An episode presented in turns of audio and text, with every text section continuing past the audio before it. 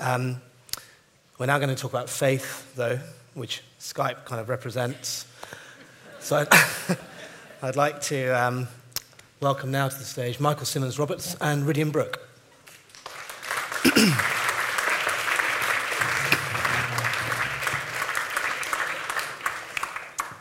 Morning. Morning. We're here to talk about hair products. Oh.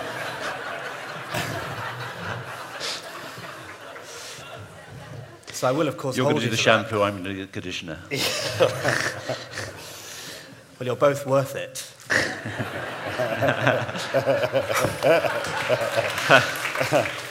You should have been an ad man, I think, Sam. We're going to make um, very little apology for this, really, but I think, which is always a way of starting an apology, but I think what I really want us to focus on in a short period of time is the Christian religion, um, the Christian faith, and particularly of interest to me personally, and I think of profound relevance to our understanding of mortality is the life um, and um, events around Jesus Christ.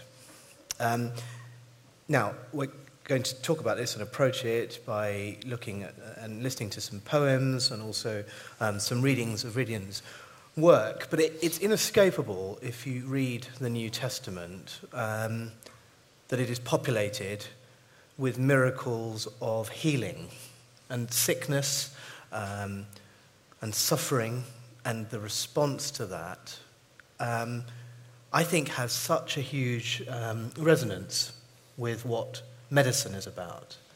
And of course, you know, one of the, one of the writers, one of the gospel writers, Luke, was, it was, am I right in saying it was Luke, the, the, who was the medic? Yes. Um, I just wondered if you two might comment on that, on specifically on, on the healings and the miracles that are mounted in healings.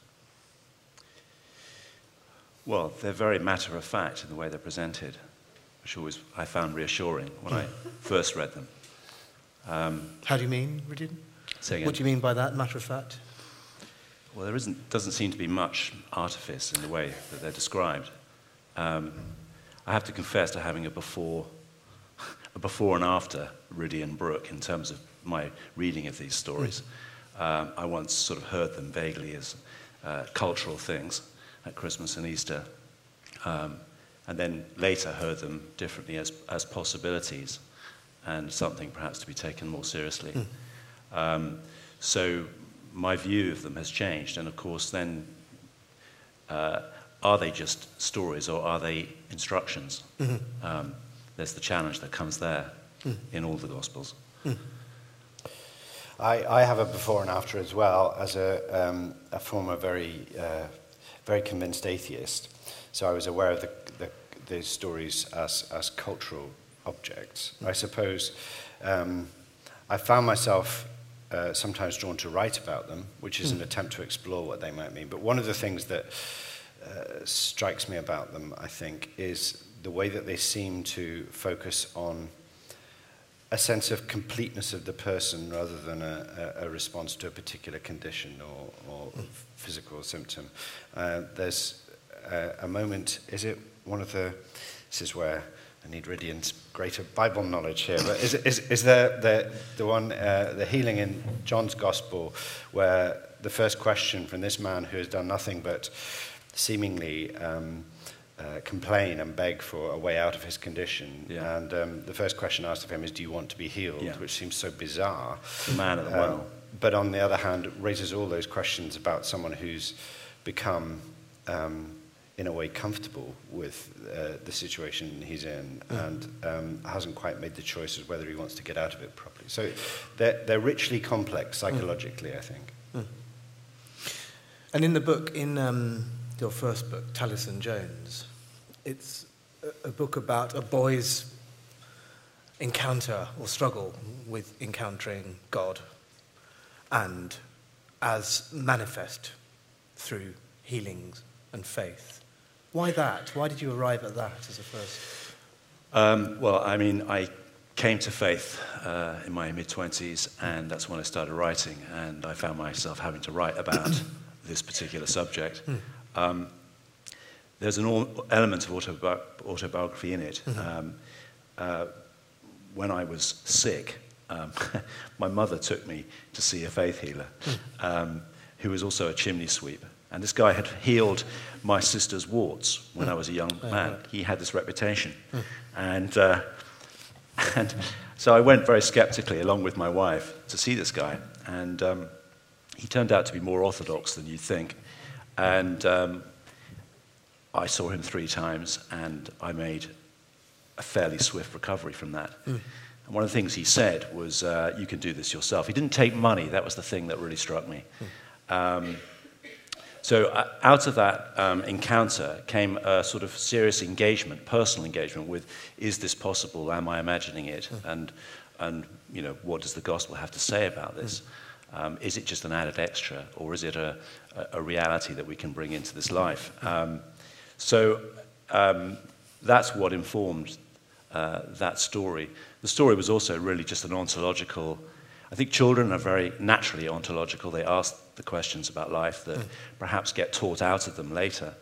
Um, so I chose to write through the eyes of a child what I was really thinking as a 26 year old about mm. the, the, questions that it's almost embarrassing to ask, it seems sometimes. You know, why are we here? Mm. Where are we heading? Hmm. Is there a God? What happens when we die? Um, and um, it, was, it, was, interesting to me because uh, at the time of thinking and writing about it, I felt a resistance to this. Um, uh, certainly in publishing, it wasn't quite we don't do God, but there was a little bit of that. Um, can, we not, can we not do the faith thing, please? Um, because it's embarrassing, um, and the world of literature particularly has a sort of resistance to it. So um, I, embarked on a project that didn't really have a, a, any commercial prospects. Um, but it felt that the only way I could write a book was to write about something that and that's interesting because many if we, if we read when we read reviews about your poems, Michael, people will often say things that are akin to un, unashamedly writing about his faith in his poetry. You know, it's almost as if it has to be noted that the faith enters your poetry um, in a way that's it's commented on as being unusual, but also as if you're being quite brave to have it in there. I, I, I feel it is slightly different in poetry. I think um, Seamus Heaney uh, once said in an interview, poetry's never been fully secularized mm. as an art form. There, there is a sense in which I think it's less uh, that that kind of resistance mm. um, that that Ridian talks about uh, is is not quite the same in poetry. I think lots of poets find themselves, whatever their personal relationship with faith or doubt find themselves in, in straying into that territory, whatever you call that territory, the metaphysical or the, sacred. the speculative, the sacred. Um, and it's there in the tradition, not just um, the obvious figures like the metaphysical poets, but right through the 20th century. Hmm. Um, people like the great American modernist Marianne Moore and Robert Lowell and W.H. Auden. So it's, it's, it's always been a strand at the heart of poetry, which makes it slightly less unusual, I think, than perhaps it is in the world of the novel. And you similarly came to, to your faith later in life. Mm.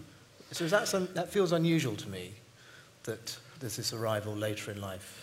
My sense is that generally it's there early on, it stays. I don't know. Mm. Um, I quite, uh, um, I'm quite glad, I think, that um, I was an atheist. Mm. I, th- I, think it, it, means there's a constant relationship between faith and doubt in my work. Um, but I mean, for, for, me, the, the, the, the switch uh, in my 20s was an undermining of my, I lost my atheism mm. before I d- decided that um, my, my, my, best bet was some kind of faith. Mm. Um, and it really was uh, trying to work out what my wager on the truth might be. What's the best shot at understanding all this? And it was partly, I mean, it was interesting talking, hearing Ray talk on the previous panel and yesterday um, uh, about the, the effect of philosophy uh, uh, and philosophical assumptions on these questions. For, for me, um, reading philosophy at university undermined the shallow roots of my atheism. I lost my atheism because of philosophy. Um, uh, because it was based on nothing. It was just a sort of shallow cultural construct. Um, I'm not, say, I'm not saying faith can't be that, but my atheism certainly was. I was just looking for the philosopher in the audience. So, um, so I, I, I ended up finishing that thinking, what, what, what the hell do I say now about the world and about meaning and, and purpose? And then it was the gradual journey that this, this story, I mean, you talked about this, this, the story at the, the heart of Christianity, the, the Christian story making more sense of suffering and joy and love and loss and good and evil hmm. than the other stories that I had available to me. Hmm, hmm, and that was what drew me in. I- I'd like to be able to say that I was a thinking person before I came to faith. I think my, my, my journey was, sort of, was from hedonism to faith rather than atheism. Um, I didn't really, uh, I did think about them, but not, not as profoundly as perhaps I should have done. Um, I had sort of the reverse experience, uh, you know, the Augustine quote, I believe in order that I might understand, which of course counters everything that we're taught, really. It's meant to be the other way around. Um, I did have that. Um, I'm not, I, haven't, I haven't become the most thoughtful person in the world, but the idea, you know, if someone had told me when I was 25 I'd be doing thought for the day, uh, that would have been a, a, a terrifying prophecy, uh, uh, which, um, you know, I'm not sure how that would have come about. Um, but interestingly, faith um, encouraged me to think much, much more deeply um, than I expected. And I read all those big Russian books um, and, uh, you know, came to, uh, I guess, challenge my own assumptions. And, and the, the, the first thing that really struck me entering this world of faith was, was the resistance. I mean, people talk about, you know, you don't talk about religion and, uh, and politics, and that's, that's certainly true. You don't talk about death, actually, because my, my route into faith was really fear of death. Um, and um, I, you know, I admit that. Um, and the idea that there was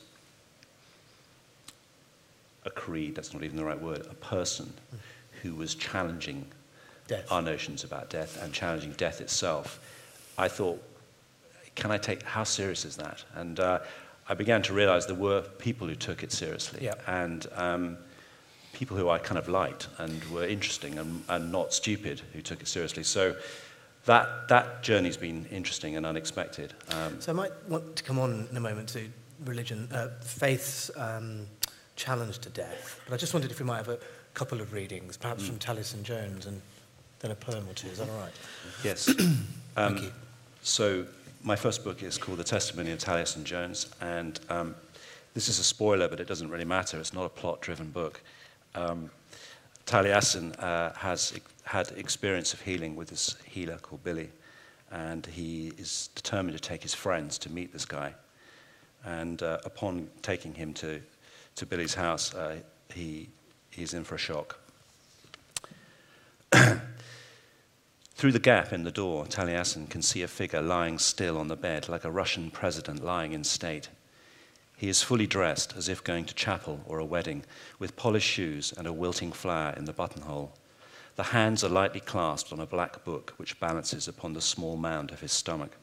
The high mattress of the bed creates a catafalque for the body, raising it up high. Even in the sallow light, the pallor of the face is a bloodless blue. Taliesin is no different from other boys of his age. He has seen scores of dead people, men with arrows in their backs and holes in their heads, mutilated disaster victims being put into bags, women being murdered in showers. The television has displayed a rich assortment of dead. Like other boys, he has simulated death in Best Man's Fall, killed Indians and shot cowboys. He has read about death, imagined death, and feigned death. But real death has always been something that happens to people he doesn't know. He's not seen a real dead body until now. The boys can see that the body is a dead one, and they keep a respectful distance. The bed is fully made, the hands are unnaturally still. There is no slow rise of the chest. They know that it is dead, and yet still they wait, half expecting the body to move and say something to them and make fools of their eyes. For some time, an instinctive reverence keeps them from taking a closer look. The body is somehow more eloquent and wise than any living thing. It humbles them to the soles of their feet. When Luke speaks, his voice is shockingly vibrant. What's that smell? he asks. There is a sweet perfume, a low and dull odor, which is neither repulsive nor attractive. It smells like something on the turn. It's a very living smell.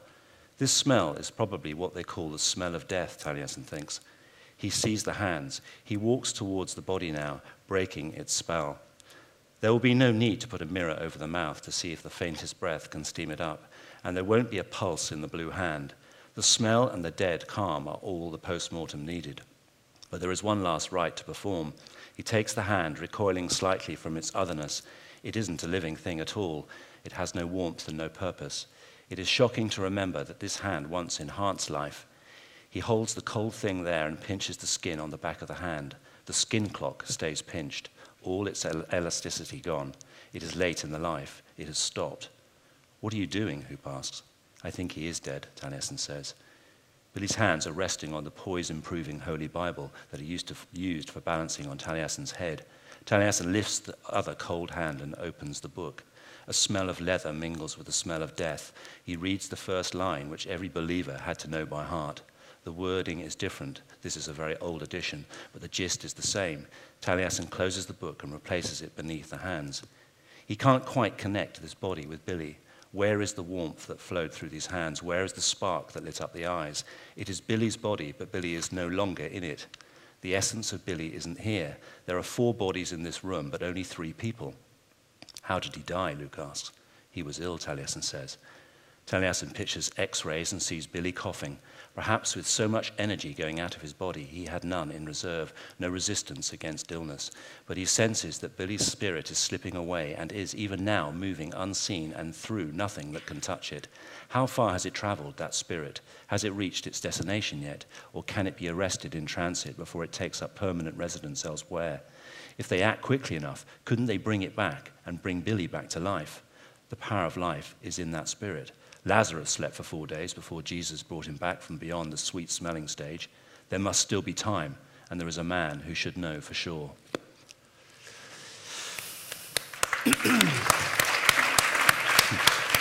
Thank you.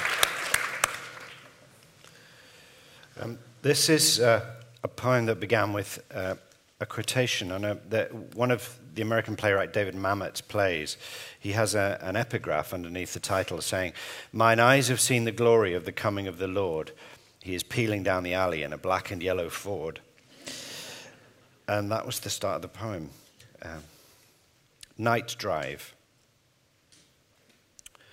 No evening cool, no garden, a metropolis, the dead hours. Air steams with sleepers. Empty streets, slow between sheer glass. No one expects him to come like this.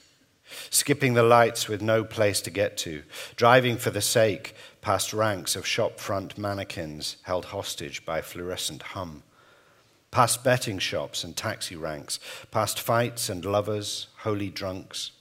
A pack of dogs, one lame, steps out and makes him swerve, then gear shifts take him past the gated villas to the shanties under the eye of high rise cameras.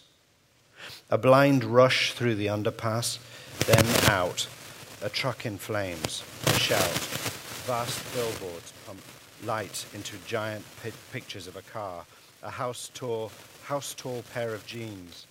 An all night bar falls si- still in silent wonder. A pool cue points outside, and men stare. Sabres spin on screens in offices locked up, and all this, yes, all this is done in hope.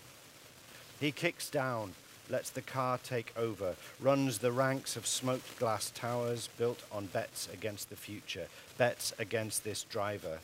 Skyscrapers as obsolete as gateposts, marble obelisks, fine needles tuned to pick up risk. Into the wastelands, the bomb sites, now the sightings peter out. Years later, some will say his face was wet or that he closed his eyes and drove into the river.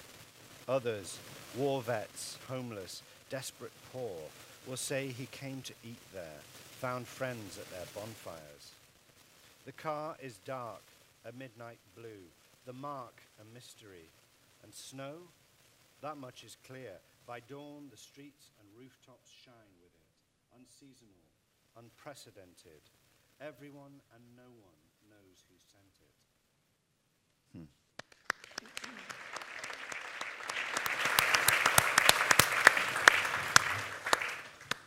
I, so I'd like to think a bit about now, really, when you and I have talked about this, about the um, Jesus' suffering. So his suffering, often you know, described as the passion. And the derivation of that word, um, passion, in fact, also being the derivation of the word patient, premised on the Latin for suffer- suffering. I mm. understand it. Mm. And that, um, what one does in faith with suffering. And a thing that feels uh, important is the response of religion, many religions, not just the Christian religion, to death. And one of the things we'll be talking about, we are talking about this weekend, is medicine's. Uh, uh, many of us in this room will worry about um, medicine and humanity's incapacity to contend with death and the promise often in medicine of eternal life and almost the wish um, to perpetuate life. What is it, in a sense, difficult if religion, in many ways, is saying actually death can be overcome, we can perpetuate life in some form or other? That promise, in a way, is what we're worrying about in medicine. Is it? Is it the same thing? I don't know. It's, it's, a, it's, a, it's just something I think. Well, we the, the gospel claim that there is life uh, after death is kind of outrageous. You think it's outrageous? Yeah, of course yeah. it is. I mean, it is absolutely outrageous hmm. um, that Jesus didn't die and appeared and is still alive. I mean, hmm. that is outrageous. Hmm. The fact that I believe it, you know, I have to deal with that. Hmm. Um, and the fact, you know, what does that do? What does that mean for my life? What does it mean for everyone's lives? You know, uh, is it just a nice thing for me, or is it something that's universal? Um, you know, you have to you have to ask all those questions. Um, I think I, I think one thing that I do feel, and I feel this in connection to what you're saying about medicine, is that it's right to rail against death. Mm-hmm. Um, death is an offence and it should be considered an offense. Mm-hmm. I think there is a school of thought that say we should embrace it and accept it. Um, but I'm not sure that's the case. And I'm not sure even having faith in something beyond this life um, takes that away, yeah. takes away the fear of death. I mean, last week I was in an MRI yes. scan, yes. lying in a box, which is like a premonition of death. And I'm claustrophobic, and this thing was going over me. And uh, I tell you, my faith evaporated as, as fast as the, you know, the atoms that were being. I, I mean, I lay there thinking, get me out of here, get me out of here, God. You know, did he answer my prayer? No. Um, I was in there for an hour. Um, but it did make, you know, that was a real, I mean, obviously an encounter with my mortality again. And also um, a sort of frontline uh, reminder of, of where, where I'm going to end up. Um, and is that a source of um, fear? Not necessarily specifically for you, more, more broadly. When you say we, we, have, we should rail against death, is that because it's to be feared or because of its assault on life? Well, it's because it's a mystery and we don't really understand what it is. Mm. That, that can be, that, that induces fear. Mm. It's because we love life. You know, I, I do love my life. Mm. There's something in Scripture that says we shouldn't do that, um, or suggests that we shouldn't do that too much. Mm. But um, if you love your life, uh, the idea of that ending is, is, mm. is again, offensive. Hmm. And um, there's a temptation, therefore, to say, and when I came to faith, a lot of people said this to me because I was ill. Oh, this is your, this is, it's the old line, it's a crutch, you know. Mm-hmm, mm-hmm. You know, to which is the old C.S. C.S. Lewis replies, you know, I don't need a crutch, I need an ambulance. Um, um, so, you know, there is a sense of, yes, actually, um, when you're 25 and you're ill, when you're 25, I think you're probably at your most immortal feeling. You know, I, I, I think I did feel fairly, I didn't really contemplate death really at that, that point. So to suddenly have to contemplate that at that age was an interesting challenge. And uh, I am grateful for it, even though I didn't enjoy the suffering of being ill for two years in that case. Um, had I not gone through that, I might not have uh, ended up um, growing, uh, growing the way I have grown. Sure. Michael? I think ha- uh, having, um, as I say, been a, a, a, fierce and committed atheist and, and, and then a, a, a rather kind of um, struggling and, and, and liberal Christian, I think the atheism was the better crutch, if we're talking crutches. That's interesting. Um, I, felt, I felt much more um, reassured by the notion that uh, you didn't have to worry about anything beyond the oblivion moment. Um, the idea that there might be something beyond the oblivion moment um, is both intoxicating and terrifying and mysterious. Mm. But the other twist that, of course, Christianity gives it is it's not about surviving death. It's not about dodging death at all. The death is absolutely at the heart yeah. of it. It's about something then that um, is created after death, a, a, life that has some continuities, some resemblances to this. Um, even physicality, sensuality, mm. we're told but it's not the, the sort of Greek notion of the floating off of a spirit. Hmm. yeah. Um, so death is not dodged in Christianity at all. Yes, it's uh, more, it is more outrageous, actually. I mean, when, when, when Mary finds yeah. Jesus, I mean, she, he says, You can't touch me. Yeah. But, you know, there is a physicality involved. Yes. There's a resurrection of the body, yes. whatever that looks like. Yes. Now, my grandmother used to say the creed the only line she wouldn't say was that line about the resurrection of the body. I mean, why she'd say everything else and not that, I don't know. But, you know, she wouldn't say that one line because that was too outrageous. That was too much. Right. She was probably more comfortable with the idea of spirit floating off somewhere. Um, it's always struck me, though, in, in, in the, the story of Jesus, that personally, the astonishment of it is in the utter, the, the, the clear and ferocious demonstration of a selfless um, love.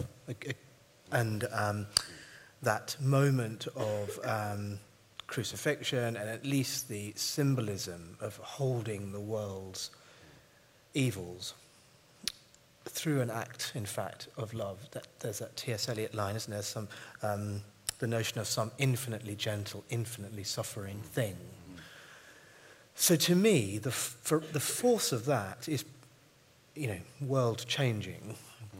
And then I don't see, the, the resurrection almost feels superfluous to that. The, the, a, a, number of Christian thinkers have thought, Simone Weil, the great French mystic philosopher, she, she uh, resented the resurrection. Mm. She thought that there was such a perfect beauty about mm. uh, the, the end of the story being this self-giving act of mm. sacrificial love mm. um, that she kind of resented the resurrection. I, I, I, um, I think the whole package is pr- profoundly moving, but I take what you say, and I do think that one of the things that drew me to the Christian story um, from the outset in my 20s was the notion, however hard it is sometimes to believe it, that love will have the last word. Mm that in the end love will triumph. That's mm. the thing that still moves and powers it for me. Mm. Yeah. You don't want to miss the, the better story, though. I mean, whether you believe it or not is a different issue, but I think I, have just read a, a, a script, um, a film script, which is called Mary Magdalene, and uh, it's fairly orthodox uh, in, in many ways, and, except in the end, when it gets to the resurrection, it suggests that um, it, it, it, shies away from uh, the real message being that Jesus is alive and lands with the real message is that we take out the message. And what you're describing is let's take out the message of selfless love. Um, and that's worthy and good, but it, why would we do that unless. Well, hold on to the message of selfless love take out the message. Yes, but how? What endorses that is surely the, the triumph over death. how story. does that happen? What's the? And you know, I, I hope it's reasonable to press on this. How does the message of triumph over dead, death endorse the selfless love?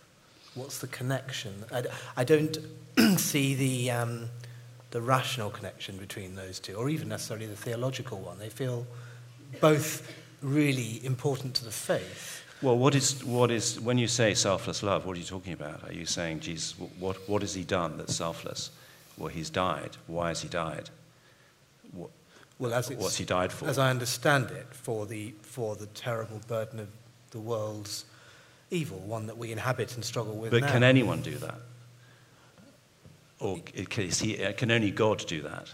I mean, that, that's Right. what I, I mean, Right. for me, So for it in have that sense, I can't, I can't, I can deal, I can deal with the idea, Yeah. I can just about deal with the idea that only God can do that. So, that, so, so in order for that to be a truthful taking on of the world's evil, It has to be sins, God it that has to be dies. God, and therefore the resurrection needs to shows that. I think so. Yeah, okay, I see that. That's how I've un- understood it. Outrageous though that is. Yeah, yeah, yeah. Michael, I just wondered um, if you might, because this, this, this comes down this issue of who, you know, who is saving and who is receiving saving. Uh, there's, a, there's a poem of yours. Um, I just wondered if you might read Resisting Rescue, which feels really pertinent in terms of the current refugee crisis, who it is that we feel, um, you know, who's doing, the, who's doing the act of good here, in which direction the grace flows. Okay. Uh, resisting rescue. Questions were asked. Ten families, no passports, no one searched the truck. Then one night they were there, obstructing traffic with their fires. No more than a matchbox on one, dried fruit on another. One had name and number on a payslip in his shoe. We couldn't read the alphabet. We told them we could offer soup, hope, a short stay bed. We tried. They mocked us in a tongue we'd never heard, would not move on. We took them food, took doctors down to immunize their kids. When rats moved in, we had to act. One of their women said, We rescue you.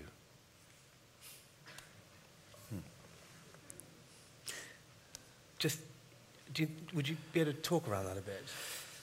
Ooh, slippery business talking about poems. Um, well, it, it was written, that, that book was published um, in 2008, so it was long before what happened. But I think it was an, an attempt to respond to that strange, and I think again, this is there in the Christian tradition, that paradox, the turning of the tables, which is constantly part of the Christian story. So the, the ones who appear to have all the power actually have none of it, mm. finally, and vice versa. Um, that where the true, the tr- true power in the world sense lies is not where you think it is. Mm. And I, I think I was exploring that, trying to explore that. I can't actually remember what the specific trigger. Mm. I think it was something I'd seen on the news about a refugee crisis, but it seemed to me that um, it wasn't even being considered that if there's an act of rescue going on here, it might be the other way around. The act of rescue we think we're going on here, that we um, we may need these people as profoundly or more profoundly as they appear to need us. Hmm. And that the act of rescue is our own. Yes. somehow. And that um, rescue seems to me um, very profound and, and in, in some ways, I mean, it's difficult with theological language because there's so many layers of accretion of material and history up against them. Sometimes you have to refresh the terms. And I came across, it's effectively, I suppose, a term for salvation, but I came across um, the great American poet John Berryman, something he wrote um, in the late 60s when he was battling with alcoholism and all his demons. He talked about um, a sudden realization at his lowest point that there was what he called a God of rescue. And he traced this theological tradition back to St. Augustine and said it's always been there, the notion of a God of rescue. Um, and I just thought that was the most profound word to apply to that context. But the rescue there is realized in an act of, you know, all the words are awful here, but in an act of giving. Mm. that mm. that in itself is rescuing of the giver. Mm. Of, you know? Yes, I mean, there's a. I think another thing probably that fed into that is in in my past sort of working life as a, a documentary filmmaker, I worked at the BBC. I made a film um, which involved spending three weeks filming at a place called the Larche community in France. And the Larche community is a place where people with often very severe um, mental and physical disabilities are living in community in a village with um, young people from all over the world who volunteer to go there and older people who live there. Um, and the philosophy behind that, the man who set it up, a man called Jean Vanier, uh, the philosophy behind it is uh, the weak need the strong as much as, uh, sorry, the strong need the weak as much as the weak need the strong or more. Um, and it, it's, it's a very strange and disconcerting place to be. And the place where, the time when I was filming there, I, I had no kind of faith at all. I was still quite a staunch atheist, but was very moved by um, the way that that seemed to be acted out. The, there was no sense in which we're here to do a few years of um, uh, nursing or caring, and um, we, we put in our shift and move on. There was a profound transaction going on in both directions there. Which has a lot of um, resonances, in fact, in healthcare. Um, I'd like to come back to a couple more readings, but I wondered if we could just have the lights up um, for the audience, if that's all right. Um, any thoughts or questions? just at the back there. Um, thank you. Thank you. um, it strikes me that Christianity exists because Christ was risen, as you point out. I have a big problem with that because he came alive again and was present amongst the disciples, but only the disciples. It strikes me that it was private, closeted, secret, until published somewhat later. If Jesus is alive, why not go back on the road? Why not do what, sorry? Go back on the road. Right. But contemporaneously, even, you know, rather than today sort of thing. Why? It, he spent Thank you, three yeah. years of his life being public and then he remained private. Rhidian, do you want to? Well, I guess it's a Trinit- you know, you have to have a Trinitarian view of, of Christianity, really, for that, uh, to answer that. I you know, Jesus ascended and sent his Holy Spirit, and it's the Holy Spirit that does, does the work in and through those who receive him.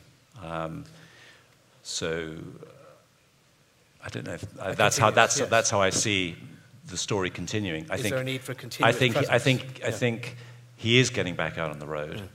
but in a different way mm. and through people who um, believe it.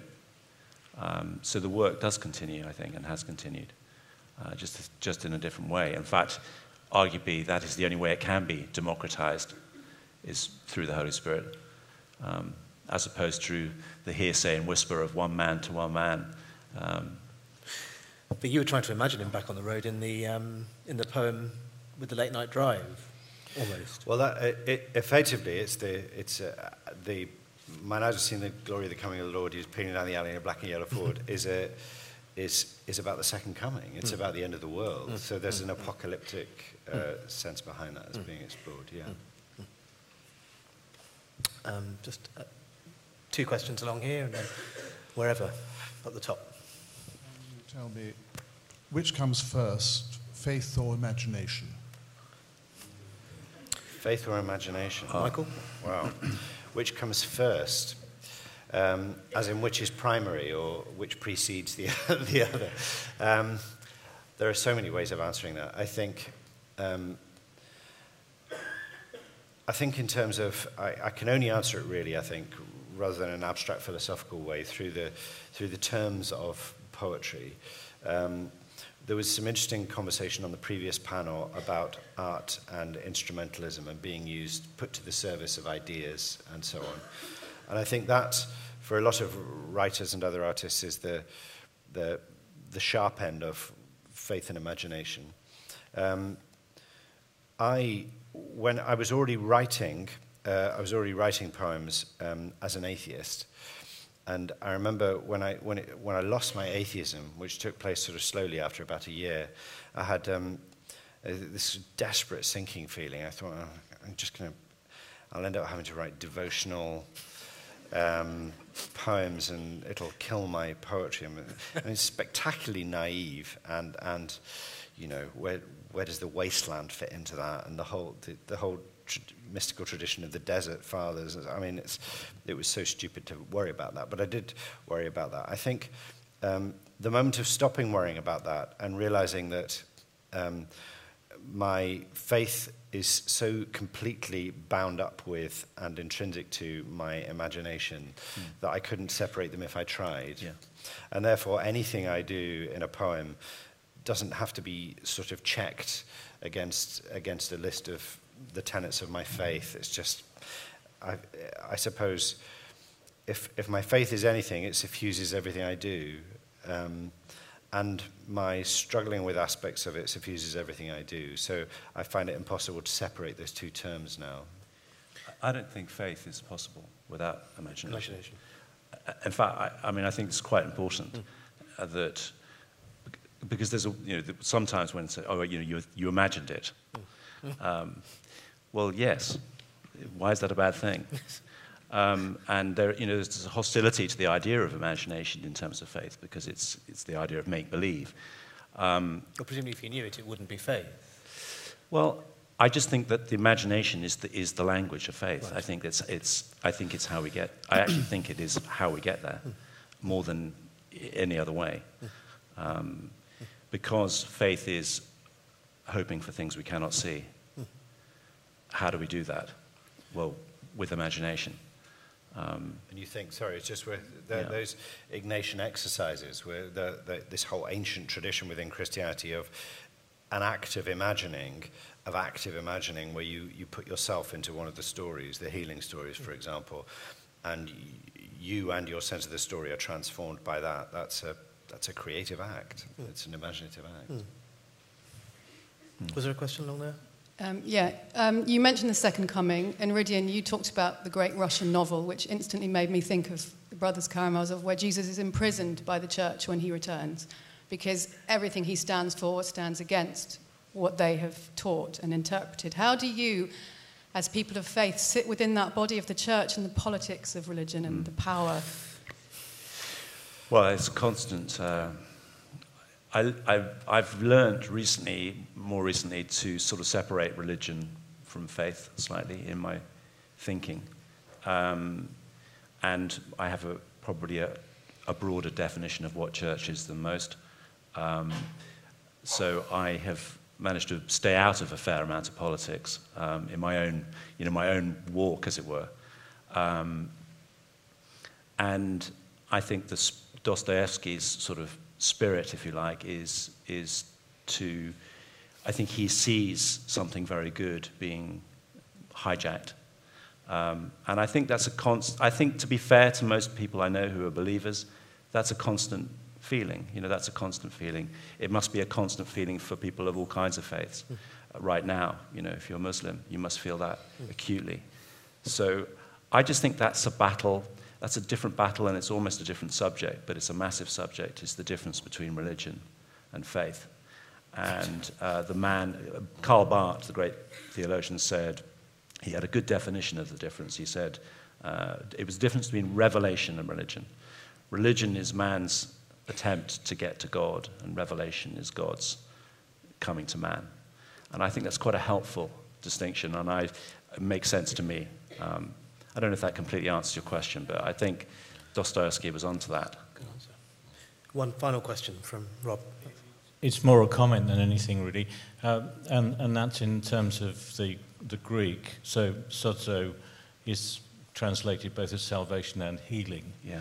And so the two things fuse. So the proposition that, that physical healing is some expression of an ontological healing, I think, is there in the text. Mm. Yeah. I think the second thing is that uh, sucho is to breathe.